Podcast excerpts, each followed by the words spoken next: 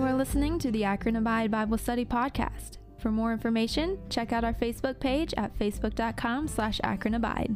Philippians chapter number four. Philippians chapter number four, and we are continuing our series entitled The Church at Philippi. We're looking at the Apostle Paul's letter written to the local church at Philippi, the church that he pastored around 10 years ago. It's known as a prison epistle because he wrote this while he was in prison. But even though he was in prison, we find out Paul didn't have stress. Paul didn't have worries. Paul had the peace of God. But we also find out that the church that he's writing to, even though they weren't in prison, they had stress, they had worries, and they did not really have the peace of God. And so the Apostle Paul writes to them on, on how they can have this peace. And this is actually part two of our message on the pathway to peace. Last week, we looked at the prescription to achieving peace, how to overcome stress, anxiety, and worry. And if you weren't here for that or uh, you haven't listened to it yet, I would encourage you to go back and listen to that message because it applies really well into what we're covering today. And we looked at the prescription to peace last week. And the prescription of peace was found in verses 6 and 7 of Philippians chapter number 4. And so, that being said, we're going to open up by reading those two verses. The Bible says, beginning in verse 6, be careful or be anxious for nothing, but in everything by prayer and supplication with thanksgiving, let your requests be made known unto God. And the peace of God, which passeth all understanding, shall keep your hearts and minds through Christ Jesus. In those two verses right there, we discover the pathway to peace. The way you and I can experience peace. And you want to know what it is? It's prayer. Going to God in prayer. God wants you to pray your worries away. He wants you to turn every care into a prayer. So the prescription is don't worry about anything, pray about everything, and that equals the peace of God that passes all understanding. Don't worry about anything, pray about everything, peace of God that passes all understanding. And that's how we concluded last week's message. That's what we looked at. Now, by a show of hands, how many of you tried that this week? And instantly, all of your stress, all of your worries, and all of your anxieties just went away. And, and all week long, you've been floating on a cloud of peace, just going throughout your day. More than likely, none of us, right? None of us experienced that. But my question this morning is why not? It's a promise from God, right? Verse 7 is a promise. The peace of God passes all understanding if we pray about everything. So, why aren't we experiencing peace? Well, there's a couple reasons, but the one that we're going to look at today, there's more to the story. There's more to the story in Philippians chapter 4. You see, this is part two of our message. We've only covered verses 6 and 7, but now we need to cover verses 8 and 9. You see, it's not enough to simply have the right prescription, you also need the right perspective. You need to follow the prescription, right? In other words, it's one thing to take the prescription once.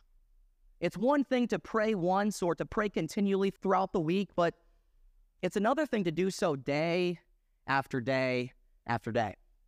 It's kind of like this. A few years ago, I, I got strep throat. And so I went to the doctor and got some medicine, and I started taking the medicine for a couple of days, and then I felt pretty good. I was like, I don't need this medicine anymore. I threw it in the trash. Now, how many of you know you're not supposed to do that? You're supposed to continue to take the medicine. You want to know what happened? A couple weeks later, I got back, had strep throat tenfold, and I was so sick. So sick. Why? I needed to continue to take the prescription. And that's the same way with us in the Christian life, right? You must continually make the choice to follow the prescription. Don't worry about anything, pray about everything. You see, the Christian life is not just about a one time decision but a continual series of choices that shape and mold our perspective and who we are. To say it this way, the Christian life is not a series of big things, it is a series of little things. It's about developing a habit of Christian practice and thinking, having the right perspective. And that's what we're going to look at this morning in Philippians chapter 4 and verses 8 and 9. So let's look at those two verses now. Philippians chapter 4 and verses 8 and 9, the Bible says this Finally, brethren, whatsoever things are true, whatsoever things are honest, whatsoever things are just, whatsoever things are pure, whatsoever things are lovely, whatsoever things are of good reports, if there be any virtue, and if there be any praise, think on these things. Those things which ye have both learned and received and heard and seen in me, do, and the God of peace shall be with you. In this passage of Scripture, in verses 8 and 9 of Philippians chapter 4, we find the Apostle Paul concluding what he's trying to say concerning peace and then instructing us on how to have this renewed perspective daily. And when we read this, we learn it all boils down to changing the way we think. It all boils down to the way we think about life, having the right perspective. And that's how Paul ends in verse 8. He says, Think on these things. He wants us to think correctly. He wants us to think actively. He wants us to think properly. And that leads to the title of my message this morning. The title of my message is The Power of Proper Thinking. Now, don't get this confused with the power of positive thinking. That's something entirely different. The power of proper thinking, it's biblical. It's thinking about things in light of the glorious gospel message of Jesus Christ. Thinking the way God wants us to think. And that's what we're going to look at today. We're going to look at our thought life today and how you and I can experience the peace of God that passes all understanding. And I've got three points concerning our thought life that I want to look at in Philippians chapter 4. And my first point is this I want you to notice number one, the importance of thinking properly.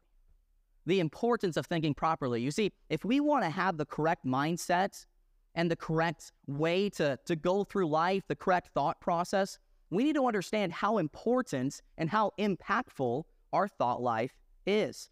And as we read verses 8 and 9 of our passage, we find a singular verb that really drives the text home. And this is important because in the Bible, the actions are always found in the verbs.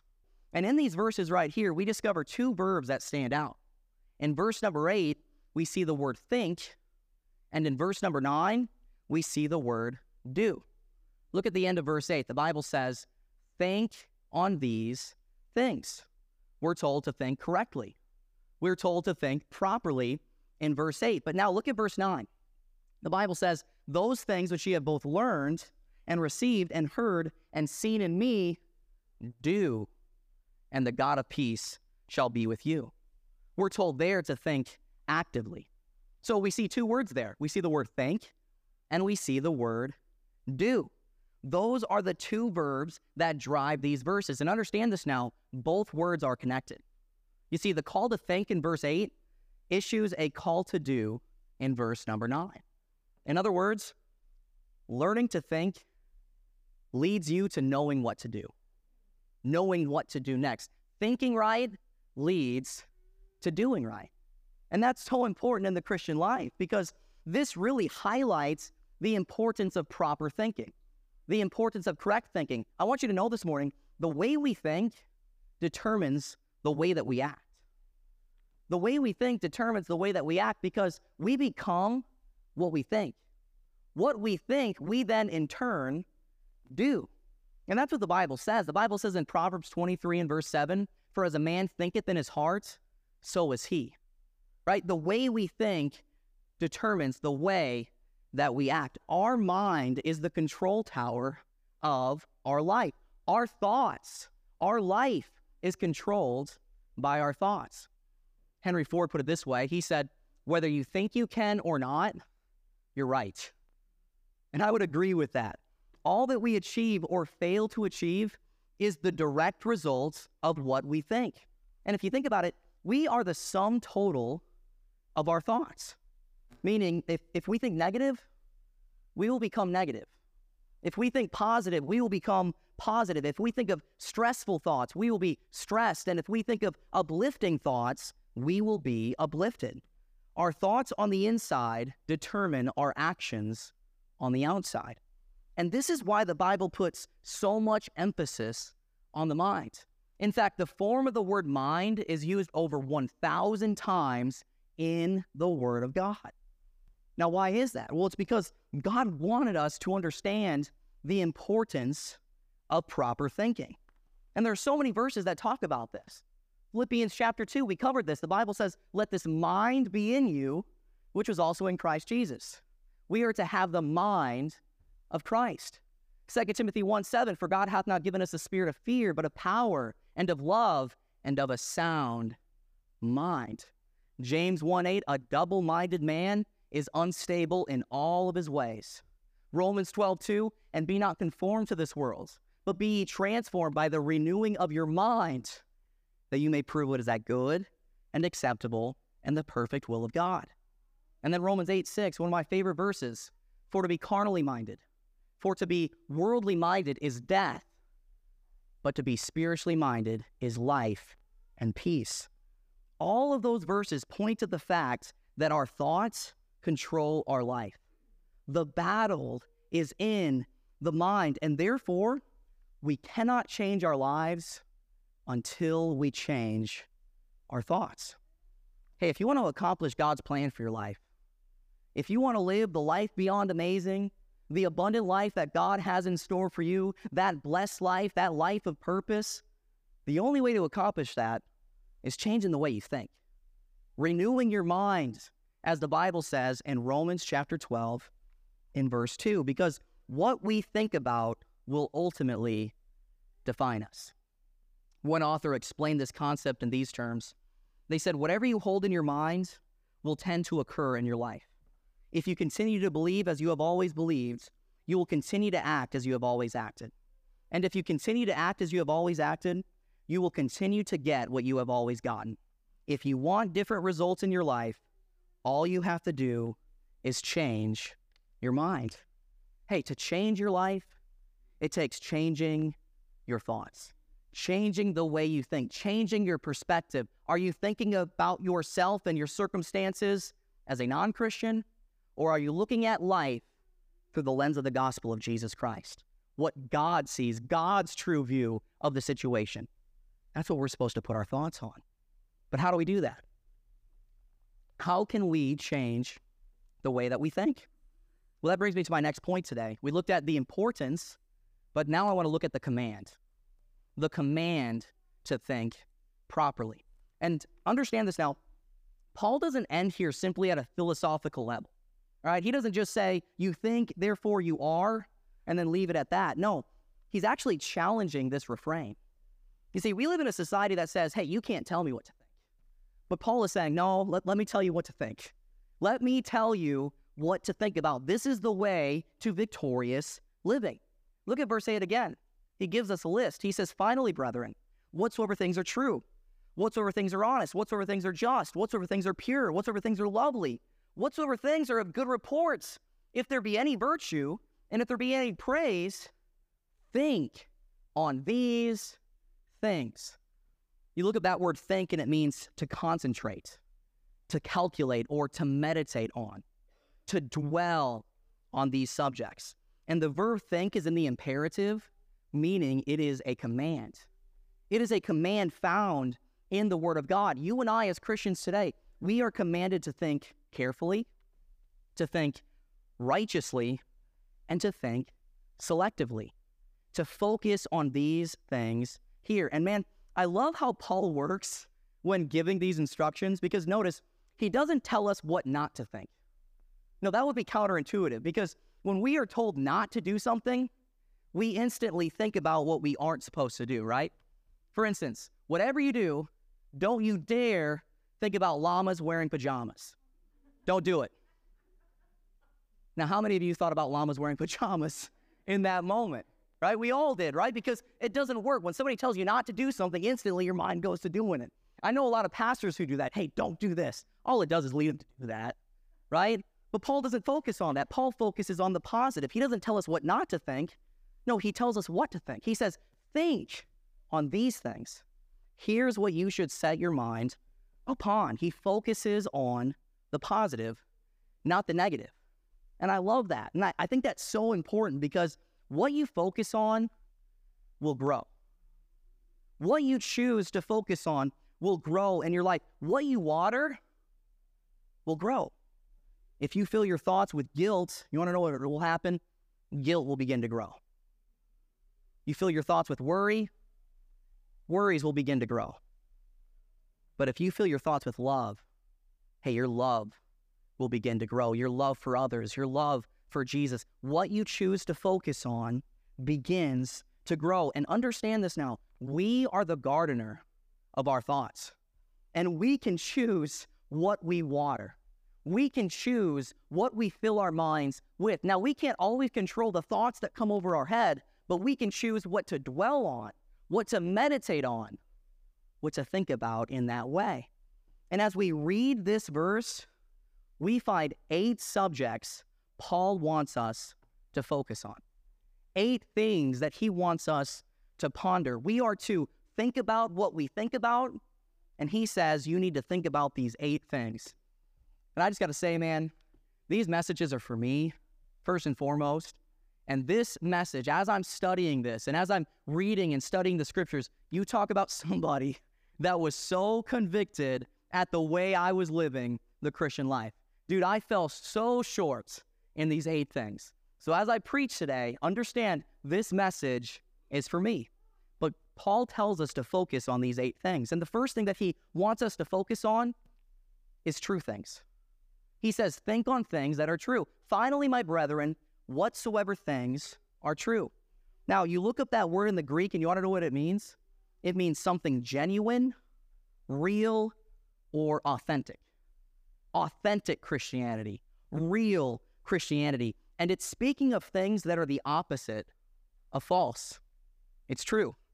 And the application for us as Christians is clear. As Christians, we should be people who are constantly dwelling on the truth, constantly dwelling on real, genuine, authentic things. Now, let me ask you, what's truth? Well, the Bible says God's word is truth. John 17, 17, sanctify them with truth. Thy word is truth. So, in application, what are we supposed to focus on? The things that are in line with the word of God. Anything that's contrary to the truth found in the scriptures, don't focus on it. Focus on the truth found in the word of God. You think yourself worthless? Hey, the Bible says you're valuable. You think yourself pathetic? The Bible says you're victorious. It's thinking on the true things found in the Word of God. That's what you need to dwell on. And that's number one. He says, whatsoever things are true. But then number two, he says, think on honorable things. He says, think on true things and then honorable. Whatsoever things are true, whatsoever things are honest or honorable. And you look at that word honorable, and it means noble, dignified, or respectful things of respect, and, and it represents that which is of high morality. All right? And in other words, we must think about things that lift us up, not pull us down. Like Colossians says, set your affections on things above, not on things of this earth. Right? We are to get our minds out of the gutter and onto God. Right? That, that's, the, that's the point there. Dr. David Jeremiah defined it this way he said, Our thoughts should include only that which is worthy of God. I found that powerful. Let me ask you are your thoughts that you have throughout the day, throughout the week, are they worthy of God? Are they worthy for God to hear? How would you feel if God sat beside you listening to your thoughts throughout your day? Probably not very good. I'm preaching to myself here. But I hate to break it to you guys distance makes no difference. God knows your thoughts. He is a discerner of the thoughts and intents of the heart. He knows what we are thinking. He knows what we're going to think before we even think it, and therefore we should ponder, meditate on the honorable. Whatsoever things are true, whatsoever things are honest. And then number three, we are to think on just things. Whatsoever things are just. Now, you look up that word, and it means that which is upright or that which is righteous. Righteous thinking. And it deals with thinking about things that are just and righteous both by divine and human standards. And more specifically, the word is indicating to us that we are to think about things that would cause us to do right by others. In other words, instead of thinking with bitterness, we think with forgiveness. Instead of thinking selfishly, we think servicely. We think with a heart of serving others. We think with a heart of forgiveness, a heart of care for others. And you want to know what, what happens when we do that? When we think about those things, eventually we do those things. And we can show people the light of Jesus. We are to think on things that are just. That's number three. And then number four, we are to think on pure things. Whatsoever things are true, whatsoever things are just, whatsoever things are honorable, and then whatsoever things are pure. That word pure comes from the root word holy, holiness, or sanctification. And this term describes something that is free from immoral impurities. And it's often used in the context of resisting sexual temptation. That's the point there. And that's really the context here in the church of Philippi because they were dealing with a lot of wicked things in the city of Philippi. It was filled with a lot of sexual temptations. And he's saying, no, focus on things that are pure. And the point is, we are to fill our minds with whatever is morally pure. We should think about whatever is wholesome, whatever is virtuous and, and unstained by corruption. All right? Dr. Steven Lawson, in his commentary, he said this, and I found it very powerful too. He said, There should be censorship in every Christian mind. We don't just let everything go through our mind. No, we need to have some censors up right? Some filters up in our life. And that's so important. And, and we need to remember that. And the reason why he puts such an emphasis on this is because garbage in equals garbage out. Good fruit in equals good fruit out. What you think will eventually turn into what you do. Whatsoever things are pure. That's number four. Number five, whatsoever things are lovely. You and I, we are to think on lovely things. That word lovely speaks of that which is pleasing, that which is attractive and beautiful, which reflects ethical beauty. And this word refers to the beauty of holiness as opposed to the hideousness of sin. And it represents that which is sweet, gracious, and generous. All right, and it's important for you to, to find these things to dwell on. A good example for that is for me to dwell, to think about my lovely my beautiful, my gorgeous wife. That's what I can think about. Now, don't you dare think about my wife in that way. Only I get to think about my wife in that way, but think on things that are lovely. Whatever is lovely is that which is beautiful in the eyes of God. Think about that. Think about those things. Whatever is lovely. That's number six, or number five. And then number six, think on reputable things. Think on things with good repute. Think on things that are of good report. That's what it says there. Whatsoever things are of good report. Good report means to be highly regarded, to be commendable. And the idea here refers to whatever is well spoken of by God. It deals with something that is morally attractive. It is that which is highly respectable in the eyes of God. One definition described it this way it's talking about things and thinking about things that are worth thinking about. You know, a lot of times we think about things that really aren't worth thinking about. It doesn't do any benefit to us. He's saying, no, focus on the things that are of good reports. That's number six. Number seven, think on virtuous things. And I found this interesting. Once we get to point number seven, we find the Apostle Paul really getting to the bottom line and, and basically summarizing what we're to think on. He's like, I could go on and on, giving you all these things to think about, but basically, you want to know what you think about? You need to think about, about virtuous things. That's what he says. Whatsoever things are virtuous, if there be any virtue, if there be any praise, think on these things. The idea of virtue there means mental virtue or mental excellence. And the point that Paul is trying to make is only that which reflects high moral standards should dominate our thinking. It's going back to what he's referenced thus far, the first six subjects mentioned.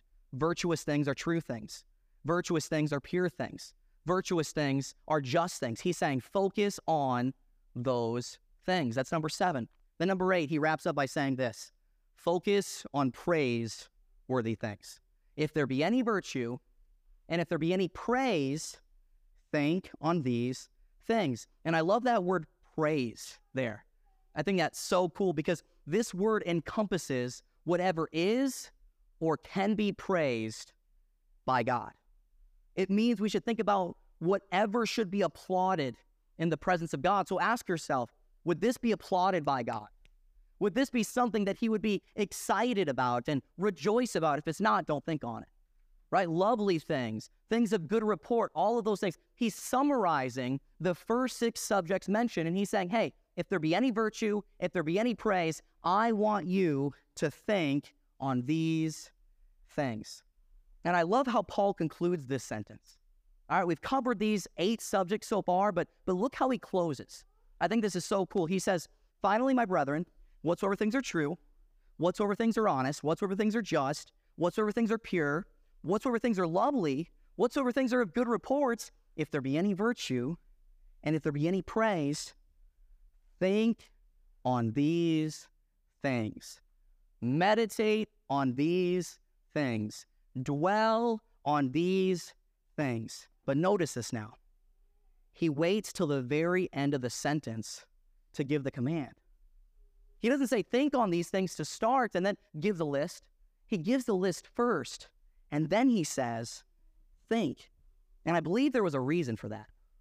I believe the Apostle Paul had a purpose. You see, grammatically, this verb is a present imperative, which means that the text commands us to constantly examine the things we expose our minds to by asking questions.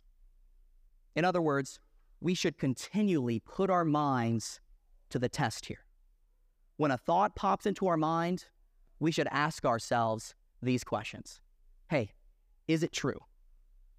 Is this thought honorable? Is this thought just? Is it pure? Is it lovely? Is it commendable? Is it virtuous? Is it praiseworthy? Every single thought we have, we back it up with this. And if it doesn't in line with those eight things, we cast it down. We shut the computer. We change the conversation. Right? The Bible says in 2 Corinthians chapter 10 and verse 5, casting down imaginations and every high thing that exalts itself against the knowledge of God everything that goes contrary to what's found in those eight things, contrary to what's found in the Word of God. He says, cast it down and bringing into captivity every thought to the obedience of Christ. We are to bring every single thought into the obedience of God's Word. Bring every thought captive. Now, you want to know how many thoughts you and I have a day? On average, and this can be different for different people, 70,000 thoughts a day. And we are told to bring every thought and put it to this test here. Now you can say, Michael, that sounds like a lot of work. I don't know if I can do that.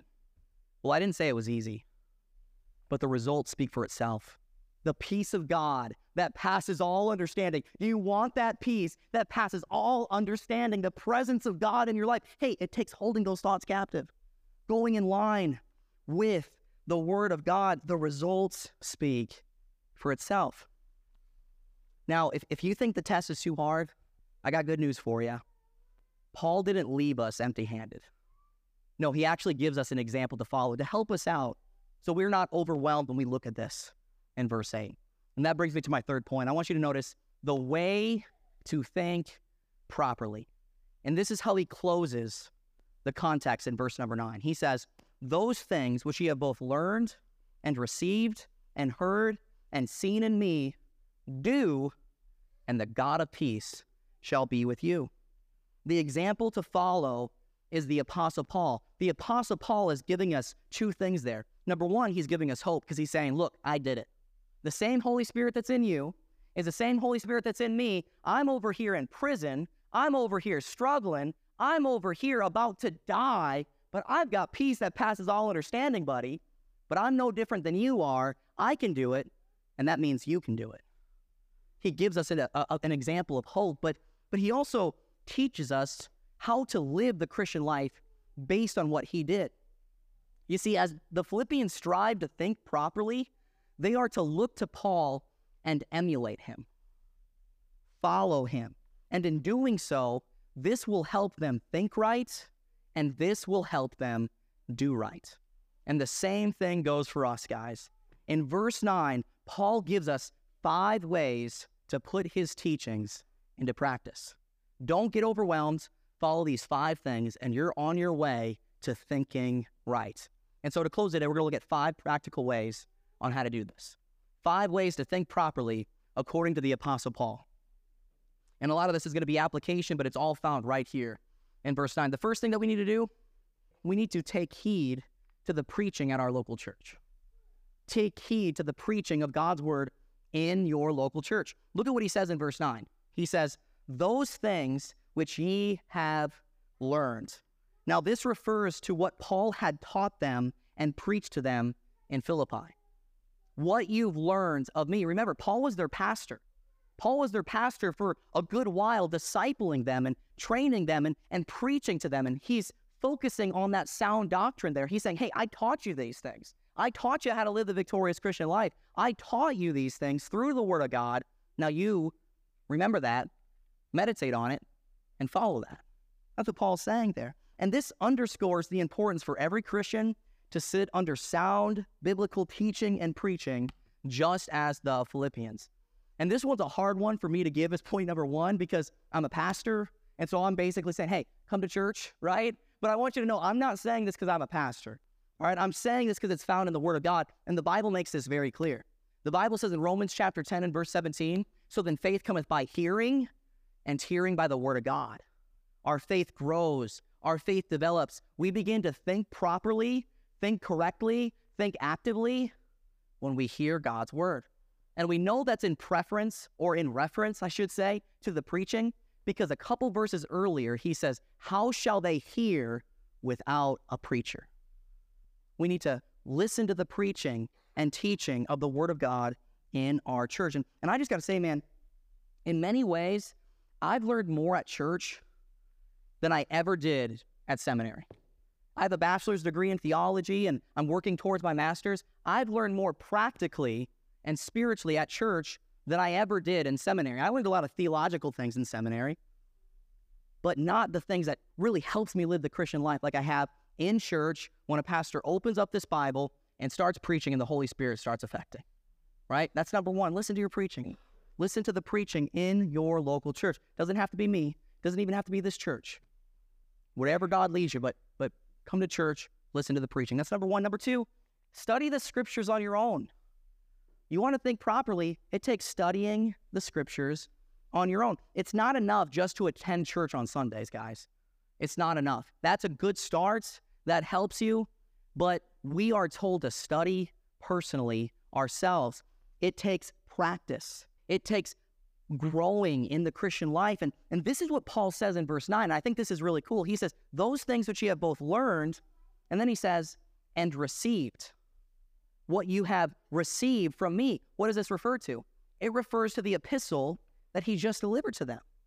He gave them a list of things on how to live the victorious Christian life. They just received it. Epaphroditus brought it to them. They're reading it as a church congregation now, and he's saying, hey, follow that.